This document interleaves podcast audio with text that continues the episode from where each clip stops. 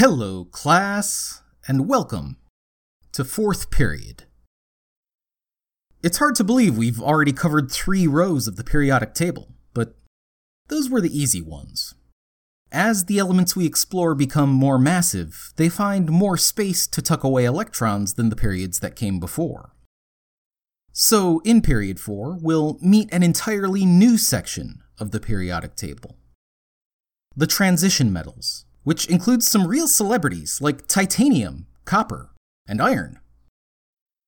But first, we'll kick things off with an alkali metal potassium, an element whose similarity to its overhead neighbors really helps reinforce the periodicity of the periodic table.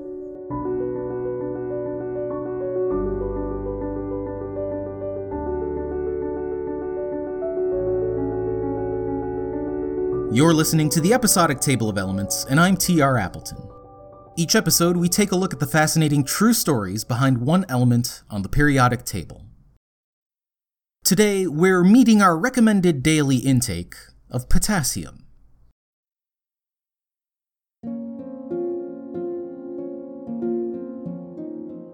We know the alkali metals pretty well by now, and potassium isn't throwing any curveballs here. Just like lithium and sodium, it's a soft gray metal that will float on the surface of water before reacting violently with it. With one electron in its valence shell, like all the alkali metals, it would be weirder if it did anything different. Potassium was actually the first element discovered by electrolysis, by none other than Humphrey Davy. And also, just like sodium, the same translator gave element 19 a new name in German Kalium. So, for all the same reasons we discussed eight episodes ago, potassium wound up with K as its symbol, a letter that doesn't even occur in its name. When it comes to essential nutrients, potassium is at least as important as sodium. Our bodies are filled with tiny biological structures that pump sodium and potassium into areas where they can build up an electrical charge which is then used, for example, to fire nerve signals. These sodium potassium pumps are incredibly intricate mechanisms that ensure only the designated ions can make it through.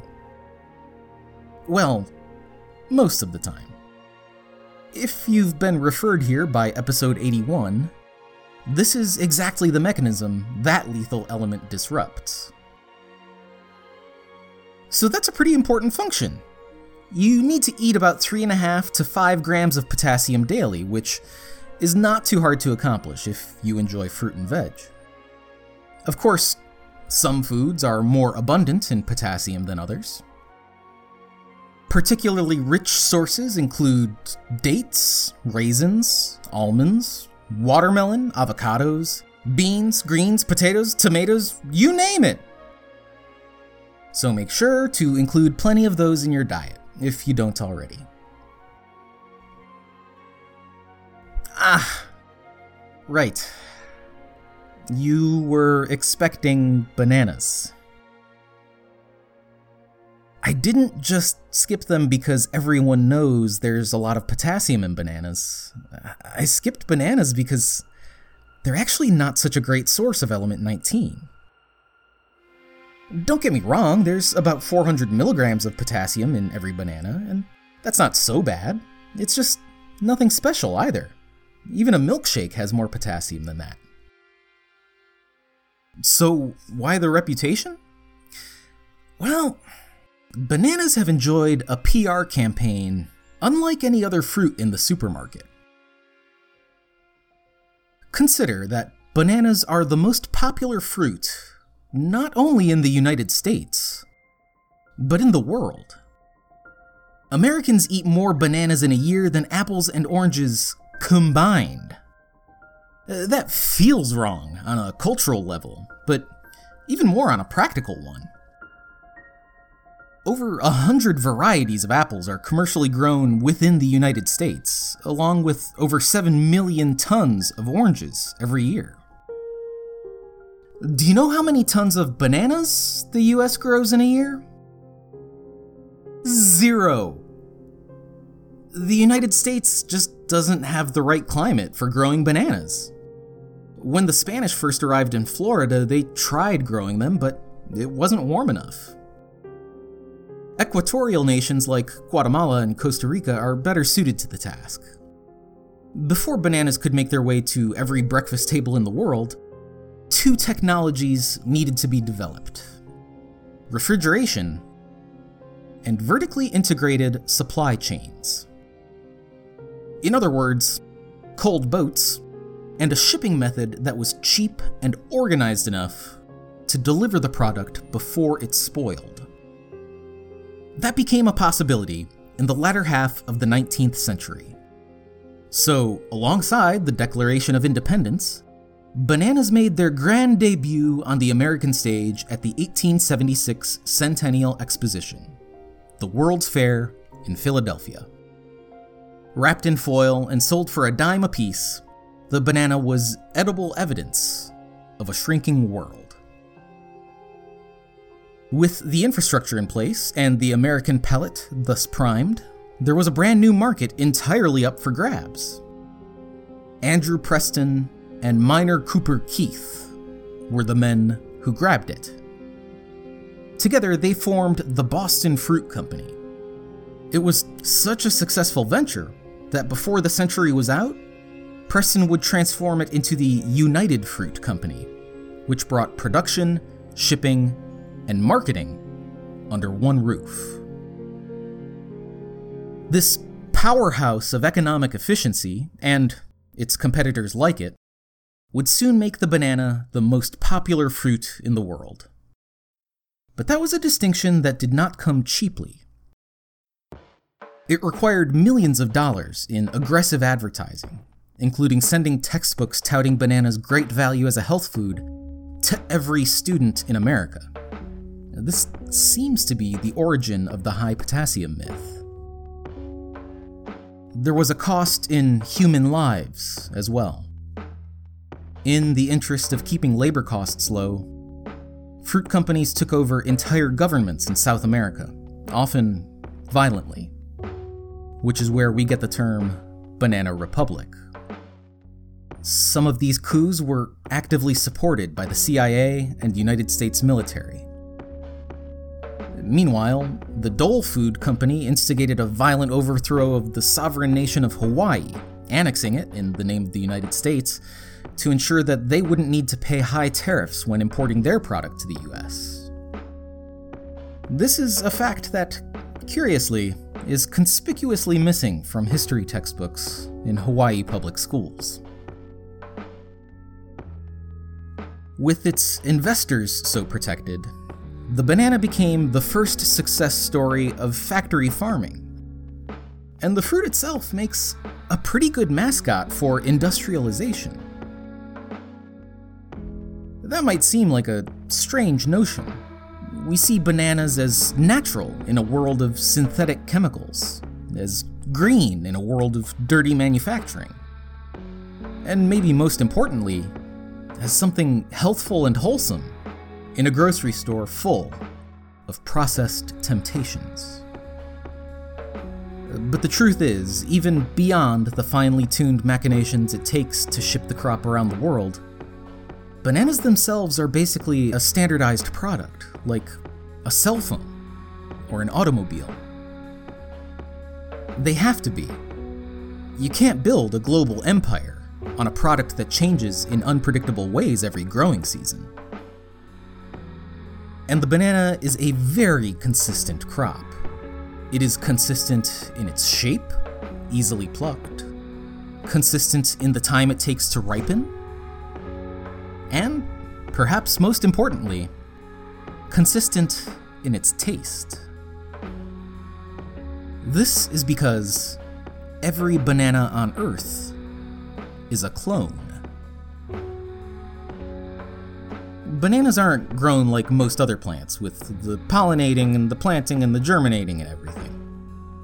Instead, a small shoot is cut off a mature banana plant and set down in a new plot to produce a new plant. Note plant, not tree. In the most technical irritating way, bananas do not grow on trees. The pseudostem of a banana plant is made of bunches of leaves pressed together, not wood. That means, botanically speaking, the banana plant is a perennial herb. A perennial herb with untold millions of genetically identical versions of itself spread across the earth, ensuring that, no matter where they're grown, customers can expect a product that's sweet and soft and tastes nothing like it did a few decades ago. The banana that was brought to Philadelphia in 1876 and made the fruit so popular in the first place was a variety called the Gros Michel, or Big Mike. But the problem with growing a single variety of a crop is that the entire population shares the same vulnerabilities, especially to disease. That problem is even worse when each plant is an identical twin.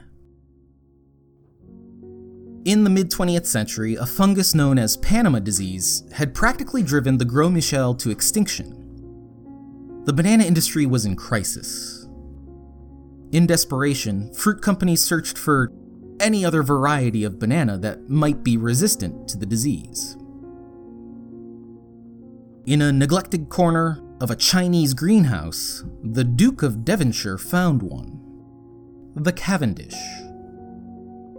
Where other varieties of banana succumbed to Panama disease, the Cavendish was resilient.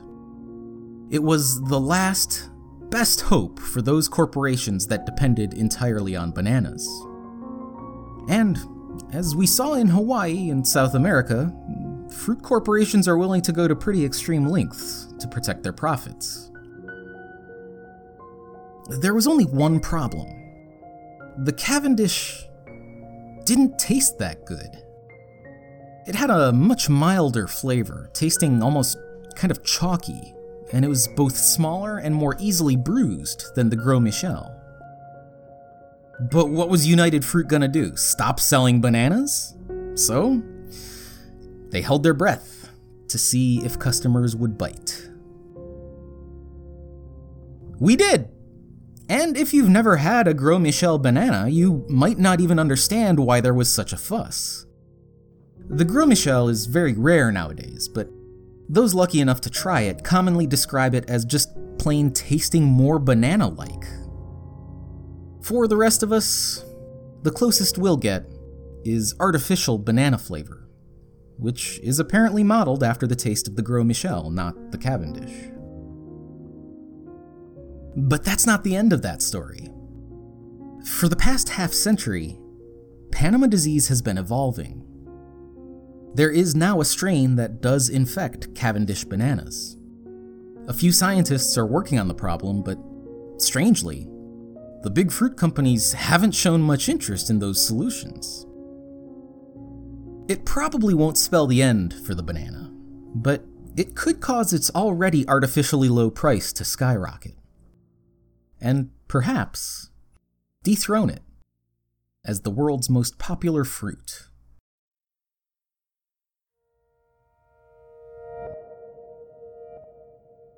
Good thing then that we have such abundant supplies of potassium in our diets already. And, contrary to what you may have heard, you will not die if you eat too many bananas, or spinach, or whatever.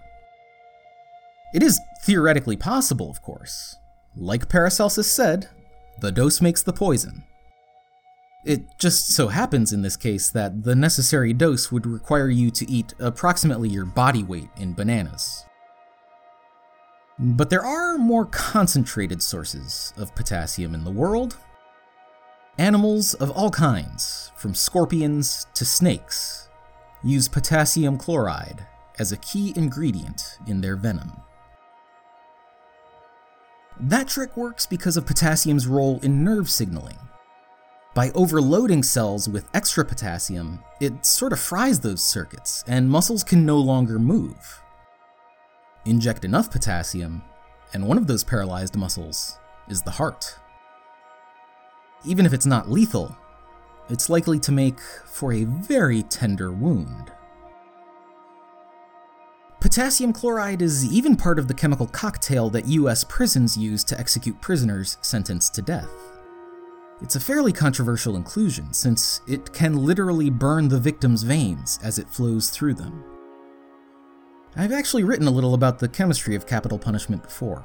You can find that in the July 2nd, 2018 Element Update on episodictable.com.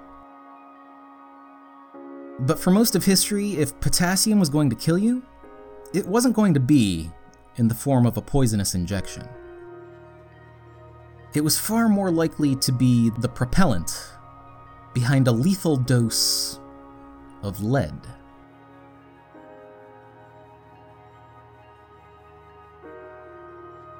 Sometime well over a thousand years ago, Taoist monks in China were performing some experimentation. Nothing out of the ordinary for ancient alchemists, just searching for a little elixir of immortality. One of the cocktails they came up with involved sulfur, charcoal, and saltpeter, aka potassium nitrate. This mixture of three powders delighted the monks with its ability to fly and dance when ignited. It's difficult to overstate the effect black powder had, not only on warfare, but upon world history. Over several centuries, the technology made its way across Asia and Africa, and finally it made its way to Europe, where artisans were familiar with casting enormous pieces of metal for use as church bells, and found that those same skills could be applied to create cannons and guns. Europeans improved gunpowder technology to the point that, when they brought it with them across the Atlantic, they were unstoppable. But they were not invincible. While those Taoist monks had made one of the most influential discoveries in human history, gunpowder is about as far as you can get from a potion of immortality. Don't go looking for a box of bullets, element collectors, because modern day ammunition is actually an even worse source of potassium than a banana. Saltpeter based gunpowders went out of fashion around the 19th and 20th centuries when scientists discovered new, smokeless propellants. Sadly for us, smokeless means potassiumless, too. As an essential mineral for all life, potassium is another one of those elements that your garden wishes you would collect. It's abundant in fertilizer, so it can be abundant in our food. You could also sprinkle element 19 on top of your food for taste, if you so desire. But you probably don't. Potassium salts are sold as an alternative for those who've been told to keep their sodium intake low, but they do impart a bitter and distinctly metallic taste. From some compound like its salts, it is possible to isolate metallic potassium. The process would be pretty similar to the one used to isolate sodium. If you're one of the listeners who performed that home chemistry experiment, I hope you've recovered. However, if you prioritize presentation over purity, there is a pretty curious way you could showcase element 19 alongside its cousin, element 11. When potassium is alloyed with sodium, the resulting metal is a liquid at standard temperature and pressure. This is actually a pretty common phenomenon in chemistry. Mixtures tend to have lower melting points than their constituent elements. This is just a particularly odd case of that. What does not change is those metals' propensity to spontaneously combust upon contact with water or air. But if you've made it this far in the series, I'm sure you've already come up with a solution for something as trivial as explosions. Thanks for listening to the episodic Table of Elements. Music is by Kai Engel. Special thanks this week to consulting producer Derek Burton for his help tracking down some early banana propaganda. If you'd like to learn an incredible amount about bananas that I had to cut from this episode, visit episodictable.com slash K. Next time, we'll continue our war on breakfast with calcium. This is T.R. Appleton reminding you, while we're dispelling food myths, that spinach isn't very high in iron either.